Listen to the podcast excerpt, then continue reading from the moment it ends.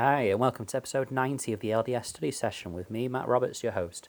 We're going to dive right into our Come Follow Me study now for this week, uh, August 26th to September 1st. I cannot believe it is going to be September at the end of this week. Where is the year gone? Uh, first Corinthians, first, first Corinthians, First Corinthians chapter 8 to 13, ye are the body of Christ. Uh, we're going to look at the first section. God provides a way to escape temptation. 1 Corinthians chapter 10 verses 1 to 13. I absolutely loved studying this little uh, section of chapter this week, or well, today, or I should say. Uh, there is so much here, and I don't know. Well, I'm I'm, I'm uh, intending to share it in one episode, but I may need to go straddle two episodes because th- there is just so much here. But we're going to drive right in. First Corinthians chapter ten. Now, verses one to four is very interesting. Um, it talks about how the children of Israel. Um, had a great spiritual experience and miraculous experiences. In verses 1 and 2, it says this Moreover, brethren, I would not that ye should be ignorant, how that all our fathers were under the cloud and all passed through the sea, and were all baptized unto Moses in the cloud and in the sea. Now, I just found this really interesting because it kind of made me think of something which I hadn't thought before. We know uh, that the, the, the gospel which we have on the earth is the restored gospel and is uh, the one that or is is being restored even today uh, to the point that it is that the Lord's gospel. And then people might question that and say, well, you know, people at the time of Moses and people like that, they weren't baptized or anything like that. But actually, right here, we're learning that they were baptized. Now, obviously, we can take that as to say Moses baptized them. But I just thought, you know, a very interesting concept that might apply here.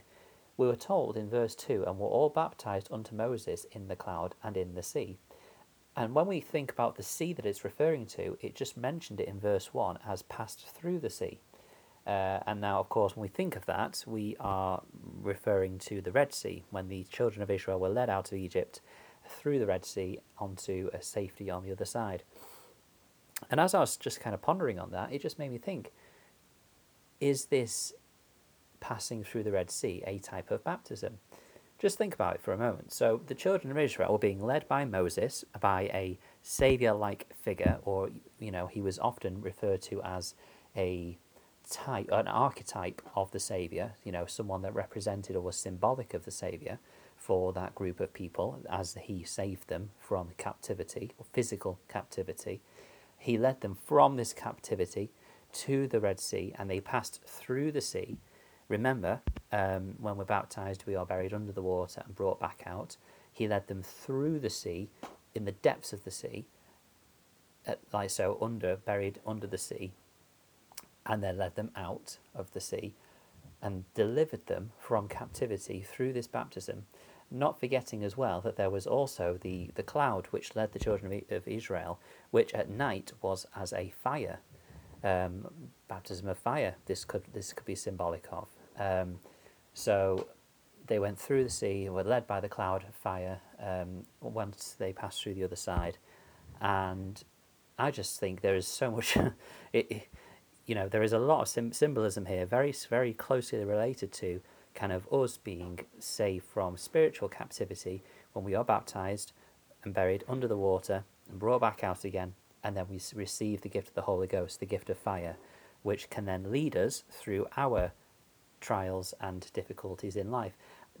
I mean, when you think about that, that is just so. It's so clear, uh, and it's and it's a brilliant symbolism for us in our lives. We are like the children of Israel, where we are led out from Israel, from Egypt in ca- in spiritual captivity for us. We then go to the following the Savior to the waters, and we go under the water and then back out again in baptism.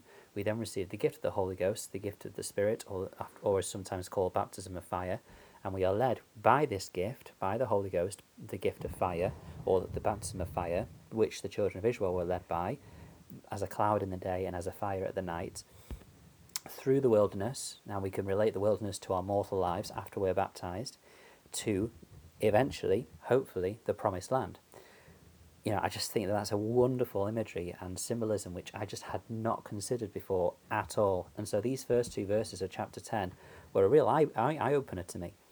Um, and then, of course, Paul likens this and says, right, so these children of Israel were baptized and then followed the cloud and they eat they ate spiritual meat and drank spiritual water or spiritual drink. And he identifies that whilst these children of Israel had these wonderful spiritual experiences and came through and were, and were baptized by the sea, um, they still had problems. And actually, God, it says in verse 5, but many, with many of them, God was not well pleased, for they were overthrown in the wilderness.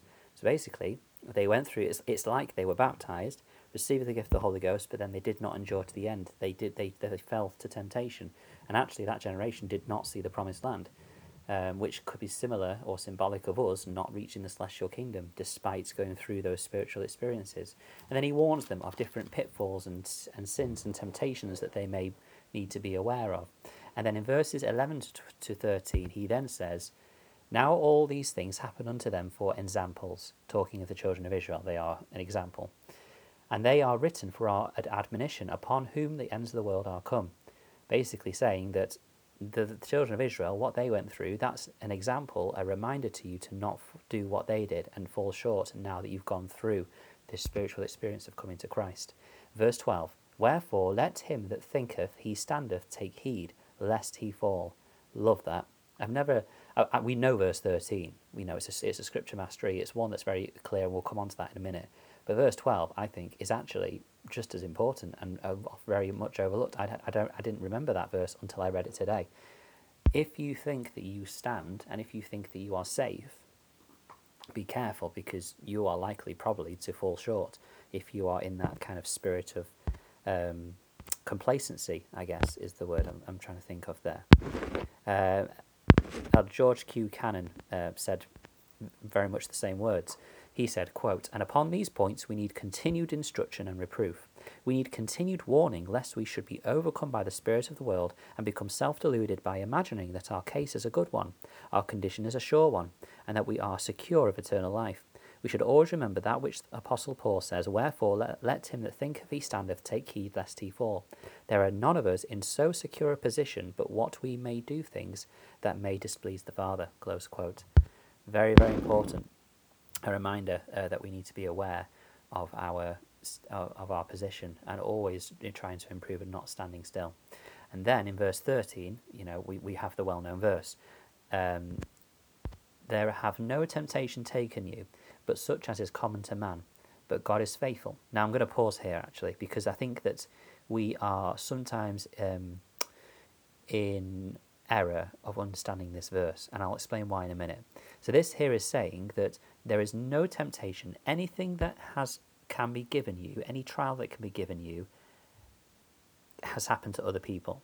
There is no kind of unique thing that we go through. Everyone goes through the things that you go through at some point in their life. In the whole history of mankind, say I'm struggling with uh, an aspect of a certain element of the gospel, someone else has gone through that. You know, so don't worry. God is aware of all the things you. Oops, sorry, apologize for that. God is aware of all the things that you go through. Um, but then, and I think this is where we sometimes misunderstand this verse. It says, Who will not suffer you to be tempted above that ye are able. And I think sometimes we stop there and go, Oh, so this is saying that we are always oh, never given a temptation that we can't handle. I don't believe that's what this verse is saying, but that we need to read the rest of the verse along with that. And I'll, and I'll explain why in a moment it says, "But will with the temptation also make a way to escape that ye may that ye may be able to bear it." And I think that's an important phrase that sometimes we forget. We we we often focus on, you know, we won't be suffered to be tempted above that which ye are able, because there are many things in this life when you go through them that you won't be able to go through it um, alone. You know, it won't be possible for you to bear it alone. But the important thing is, is that the Saviour makes a way for us to escape that temptation, that we can bear it. And that's the important point. The Saviour makes it so we can go through that temptation. Um, so we will be tempted with things, or we will go through trials which are more than we can bear. But the important thing is to remember that the Saviour has gone through those and will make an escape for that if we follow Him. We won't necessarily be completely free of the temptation or trial, but we will be made able to go through it. Uh, and I think that's such a powerful principle. It's so much better than sitting there. Say you're a leader of, of, of a member who is going through this trial, and you read this verse and say, right, so yeah, this is saying that you can get through this, you know, you, you should be able to get through it. And I don't think that's very helpful. What is more helpful is saying, You're right, actually, this is overwhelming and it is difficult. Other people have gone through it, but you know, this is going to be something which you find horrendously difficult. But if you follow the Saviour and follow His gospel and, and improve that closeness with Him, He will help you through it and make it so you can one day begin to bear it. I think that's a much more powerful principle. And that's what the verse is saying. Not that we won't be tempted or, or given a trial that we can't that we never can that we can't handle, but that He will make it so we can handle it as we strive to stay with Him. I managed to keep that with relatively short, considering all the things I thought was quite impressive from that study. I really enjoyed it today, so I really hope you've enjoyed it as well. If there's anything you've been studying uh, from your studies this week linked to this uh, with the Come Follow Me, please share it at Matt S Roberts ninety. Or if there's anything else you've been studying, I'd love to hear from you so I can share it on a future podcast. Thank you very much for your time, and until we meet again.